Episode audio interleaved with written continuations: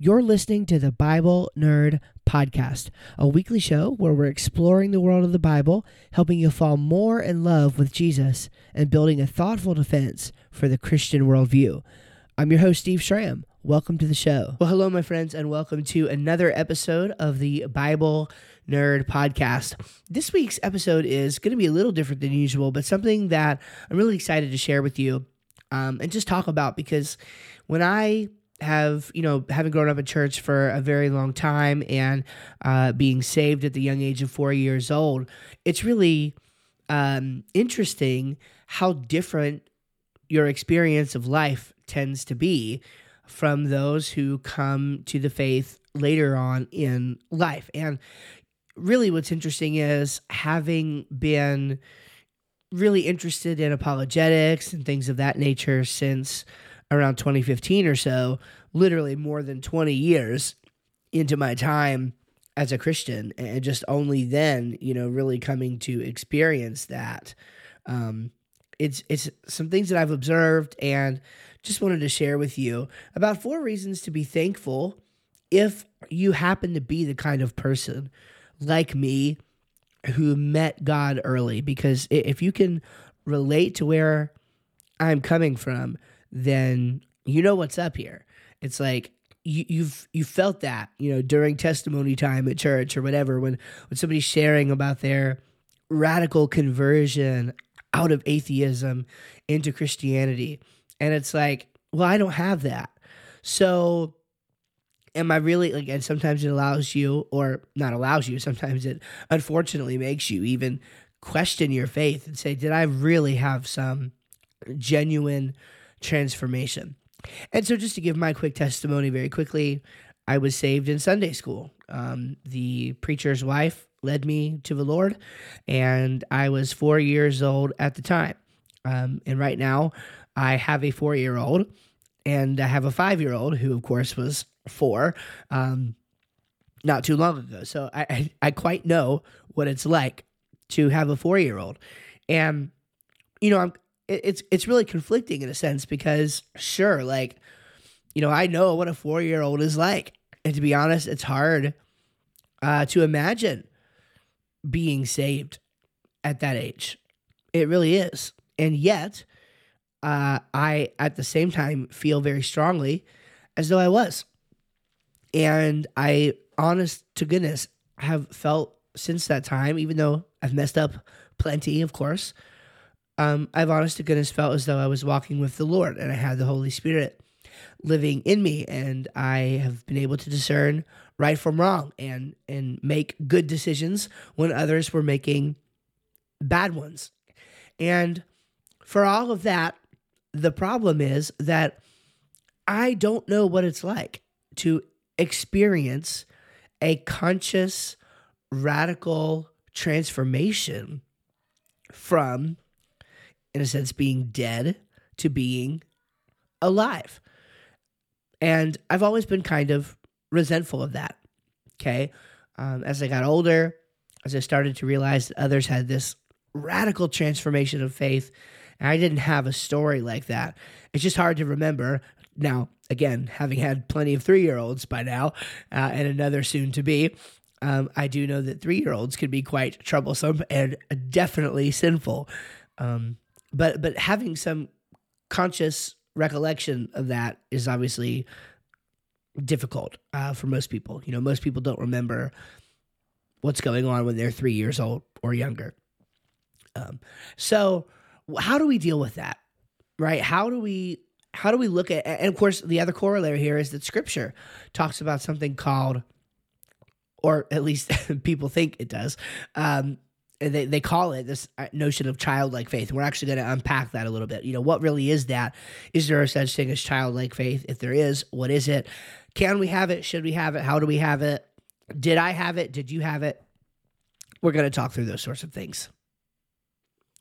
Okay, before we dive in, I just wanted to give you a quick reminder that I have started doing some writing again over at BibleNerdSociety.substack.com. Go check that out. Uh, get signed up for the newsletter there so that we can send you content as soon as we create it. And uh, that way you'll have everything that we are uh, creating on a regular basis. Okay, so what is childlike faith? What is it? Um, we hear it talked about quite a bit. Where does it come from? Now, this is actually one of those things that um, we have, you know, Christians at large have sort of latched onto uh, without maybe giving it much thought. And the reason I say that is because we tend to give childlike faith a a definition, or at least the way we think about it, has something to do with like gullibility, almost. In other words, a a faith that doesn't question. And I cannot find that notion, especially even as it relates to children, um, at all in, in the scriptures. So the, the Bible doesn't really speak of a childlike faith proper. But what we do see is Jesus sort of using the example of a child's humility, not his gullibility. Okay, and, and this makes sense as well. We're going to talk about this, but this makes sense because we don't anywhere see gullibility held up on a pedestal in scripture, do we? At at various points there is evidence, especially in the New Testament, you know, Jesus provides plenty of evidence for him being who he says he was whether it be through miracles or, uh, and, and actually, miracles was the primary uh, way because his ministry and mission was to the Jews, and the Jews required a sign. And so his his miracle working and the kinds of miracles that he performed in the context in which he performed them um, were sort of his divine um, ID card, if you if you will.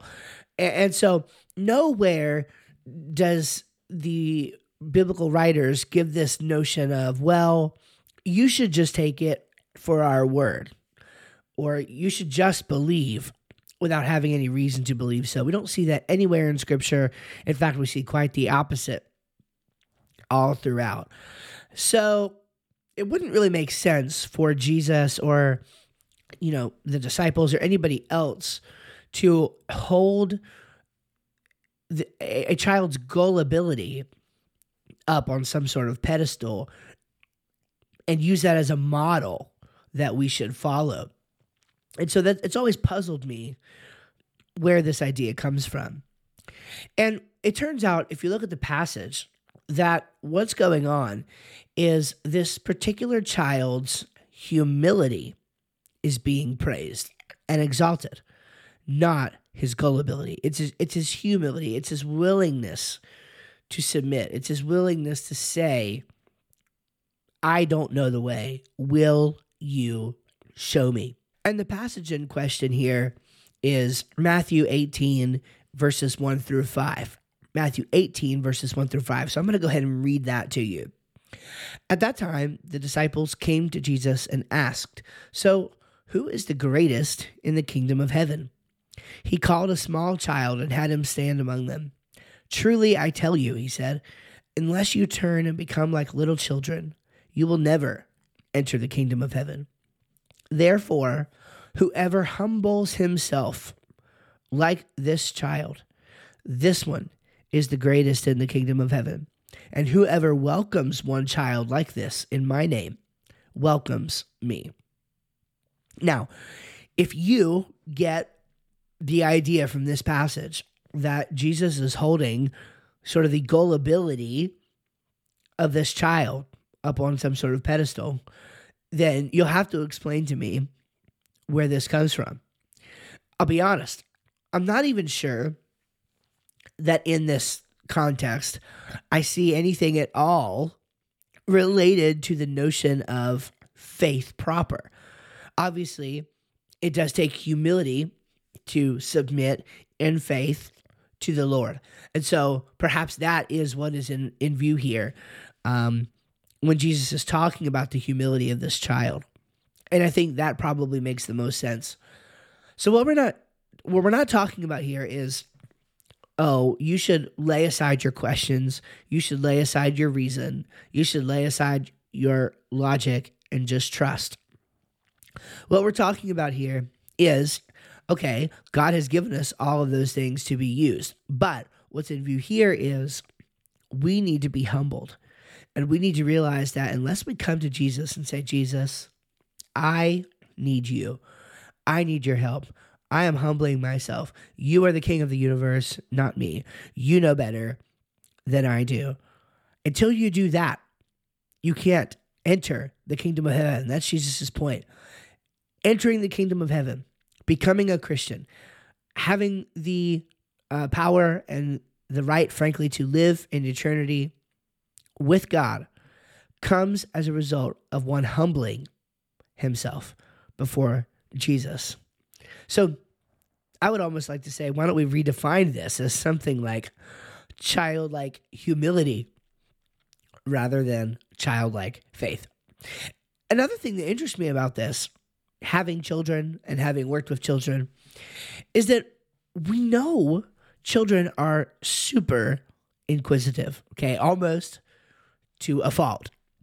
Um, it's really exciting actually because my kids have started asking lots of questions um, and good questions too, especially my six year old. He is starting to ask some just super insightful questions and specific questions um, as it relates to, yeah, faith in general, but also even specific things that we like to talk about, like the flood and dinosaurs and stuff. And it's really cool to see those questions start to come up.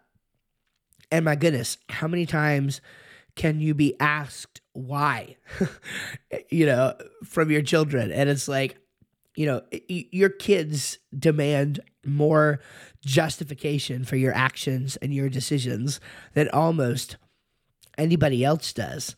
So again, this is just further that like Jesus is not suggesting that a child is gullible and simply believes blindly and um, leaps into the dark without any sort of additional consideration.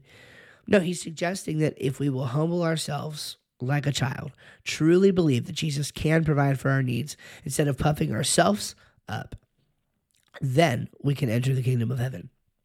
And that is a completely different message than you usually hear. So, looking at this idea then of, of coming to faith early, like I did, I realized that some of you listening will be in this situation. Some of you came to faith early and you will be able to identify with me saying, you know, I just don't feel that transformation. Sometimes it doesn't feel, I don't remember that feeling of moving from death to life. But maybe you're not in that situation.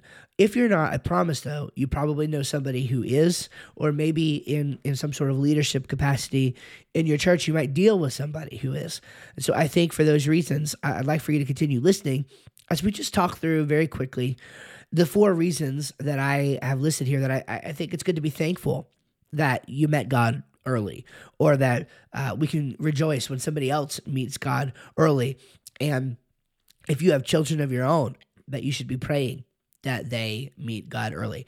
So, reason number one is that we have the Holy Spirit and a mind toward discernment. Okay. We have the Holy Spirit and a mind toward discernment. Now, listen, kids are going to sin. Unavoidable. Okay. Guess what? Adults are going to sin. Unavoidable. Okay. It's going to happen. You know it. I know it. And yet, as an adult, as a regenerated person, you do have the Holy Spirit. And you feel, at least you should, the Bible seems to indicate that most will, feel something of the Spirit working in your life. And, and, and a lot of times that manifests itself in a mind of discernment, understanding right from wrong, understanding profitable from unprofitable. So we have the Holy Spirit if you're a regenerated person. So do children who become regenerated. And so, how amazing is it to think that the Holy Spirit can begin that work in a child's life and in a child's heart to start really just orienting them heavenward, frankly, orienting them toward the things of God, helping them make right decisions. And I can. I can look back in areas of my life where, look, I mean, certainly I was not a perfect kid. I'm not suggesting that at all. But frankly, I got in a lot less trouble than some other people because, sure enough, I just felt that some of the things that they wanted to get into or do were not right. They were not what the Lord wanted. And it wasn't just, oh, my preacher said don't do this, or my mom said don't do this, or my grandparents or whoever. It was, no, this is like uh, God has spoken to this issue and he's spoken against this action that I'm being asked to take and I need to stop. Um, and so having the ability to think that way, even as a child, and then of course as you move into your teen years, etc., is uh, invaluable. It's incredible, and it's more needed in today's world probably than ever. Okay, reason number two is that uh, God is able to work on our hearts from a very young age. And you might think that uh, that sounds similar to the first reason, and it is similar, but I am getting at something a little different. With the first one, I'm mostly talking about our actions and our decisions. Okay. With this one, I'm talking about that the actual heart orientation towards the Lord. That that part that is not so much based in decision making and logic, um, but is more about our emotional connection with the Lord. The earlier that that can be fostered, the earlier that a desire to read the Bible, like I'm really seeing in my six year old who who is who is saved, I'm, seeing this desire to to read and study the Bible and, and learn more in Him that I don't remember ever having myself. Just to be honest, it's pretty incredible. And and, and now, does he sin? Absolutely. Does he get in trouble every day, multiple times? And sometimes it's very frustrating. Um, and yet, it is easy to see in some circumstances where the Lord is working on his heart. You can see just little glimpses of that. And uh, I'm looking for more and more every day. And I think that is something that's incredible and should not be taken for granted. The fact that God has all this time to work on the heart of a child, to orient the child toward Him. Um, we should be so thankful if we were in that situation.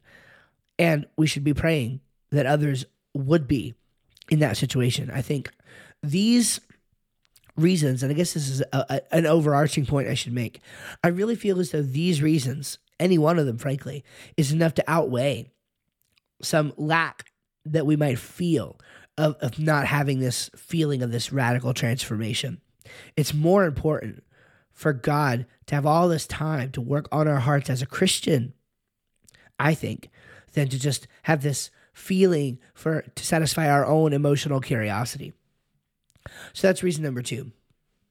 Okay, reason number three is that in many cases, we're spared from the heartache and trouble that those saved later in life often experience. So, in the business world where I come from, there is sort of this idea of the overnight success. And it's it's fascinating. It's like you don't see like you, you, when you say things like you look at another family who maybe has some nice things or you know they've grown a successful business or whatever and you say something like this well that must be nice. When you say that that betrays any knowledge of what it took for them to get there of what heartache and, and hardship and struggle and trouble and sleepless nights and penniless years they endured to get to that place. And I think if we were to think about it, we would see something very similar going on here. In that, you know, I know some some folks who were saved later on in life, and of course, they, you know, I look at them and I say, oh, you know, wow, it must be really cool to be able to look back on that moment of transformation in your heart and and see that difference between who you were and who you are now. And many times their response startles me because it's actually like, man, I wish I had gotten saved. Like they are envious then of me. They're like, I wish I had gotten saved earlier. I wish I hadn't made those mistakes. I wish I hadn't experienced that heartache. I wish I hadn't experienced that loss. I wish I hadn't ran away. I wish I hadn't rebelled. And of course, I've already caveated this many times.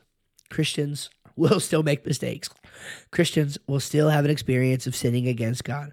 But I would argue that when you're saved, truly saved at a young age, you are in many cases spared from lots of the heartache, trouble, and experiences that that those who were saved later in life had to experience as a result of their sin and their rebellion against God.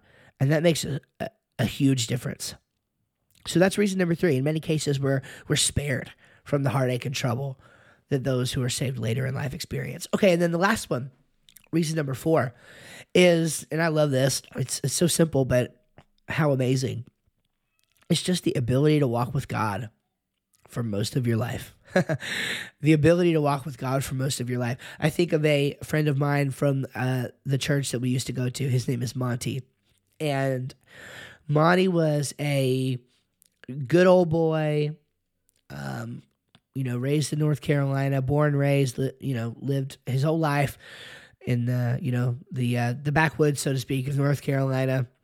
And um, this dude was, I mean, thousands upon thousands of dollars of drug deals every single week. Um, an alcoholic, total drug addict. I mean, he was that guy. You know, he was the guy in town that you'd look at and you'd think, there's no hope. There's no hope for Monty. Well, um, a, a, just a couple years before I had met him, and, and again at that time, you know, he would have been in his 50s, I believe um, he was gloriously saved. And he would invite me to sometimes go to um, like revival services and stuff with him, and, and we would. And, you know, so we got to talk a little bit. And uh, it turns out, you know, his mama had prayed for him for 40 years. Over 40 years. She prayed for him to come to the Lord, and he finally did. And definitely, he is one of those examples of someone who had told me that they wish they were saved because of all the heartache, all the trouble, all the struggle. They wish they had been saved earlier. But I'll never forget one time him just specifically mentioning from the pulpit. Uh, by the way, God called him to preach. He's a preacher, um, and just man, doing amazing things for the Lord. And I'll just never forget one time that he said, "You know, I wish that I knew then what I know now. You know, I wish that I had that ability to walk with God for all that time." you know, he finds himself jealous of, of, of kids and teenagers who, who find the Lord and they get all this time to be a Christian, to experience life with God. And the amazing thing about being a Christian is that you're already going to live forever and you get to go live in eternity with Christ. And so, uh, fortunately for Monty, there is literally an infinite eternity of spending time and walking with the Lord. Um, but the point is well taken that 50 years on this earth, 50 plus years on this earth without the Lord is a very long time. It's a very long time and it can be very discouraging, I'm sure. And so I am thankful that I didn't have to experience that. I am thankful that the Lord has allowed me to walk with Him since the age of four years old. And I, I don't ever want to take that for granted again. And I want to remain thankful for it. So, so two takeaways. Look, if, if you're like me and you were fortunate to be saved early, embrace that. Thank God for it. Um, keep striving to know Him even more intimately because even a lifetime of study will not unveil half the riches of God's Word and God's love and God's grace and God's faithfulness and His patience it would take an eternity to understand all of that. And so, fortunately, we'll have that. Um, but if you're fortunate to be saved early, embrace that and thank Him for it. And then, number two, the, the second big takeaway is this if you do have children, pray daily for their salvation at a young age. It does matter. It does matter. Um, but also, don't force it. Okay? Like, you know, you, you don't want to force it. You want to make sure it's genuine. You want to make sure it's from the heart. You want to make sure, it, frankly, it's from the Lord. Um, you know, you don't want to force it on them and you know force them to pray some prayer. It's not about that, but definitely pray for them. Pray that the Lord will work on their hearts every single day, and uh, I believe the Lord will um, eventually honor that request. In the case of Monty, um, that request wasn't honored for more than forty years. Hey, are you willing to pray for your child for forty years? That's a tough question. It's a tough question, but it's worth it. It's worth it. Thank you guys. Again, I told you a little bit different episode on the Bible Nerd podcast, but hey, this is just as much about being a Bible nerd as anything else is. Um, a Bible nerd with no relationship with the Lord um, has work to do. I'll just put it that way. Okay. And um, by the way, I'll raise my hand first. You know, it's uh, a constant struggle, right? For me, and I know for a lot of others who are more geared toward the intellectual side of faith, um, to to keep that relationship healthy with the Lord. But it's just as, if not more important. And um, hopefully, that uh, today's episode, I hope that today's episode helped you a little bit uh, along those lines. All right. God bless. Appreciate you guys. Thanks so much for letting me hang out for another episode of the Bible Nerd Podcast. We'll talk to you guys next week. Peace out.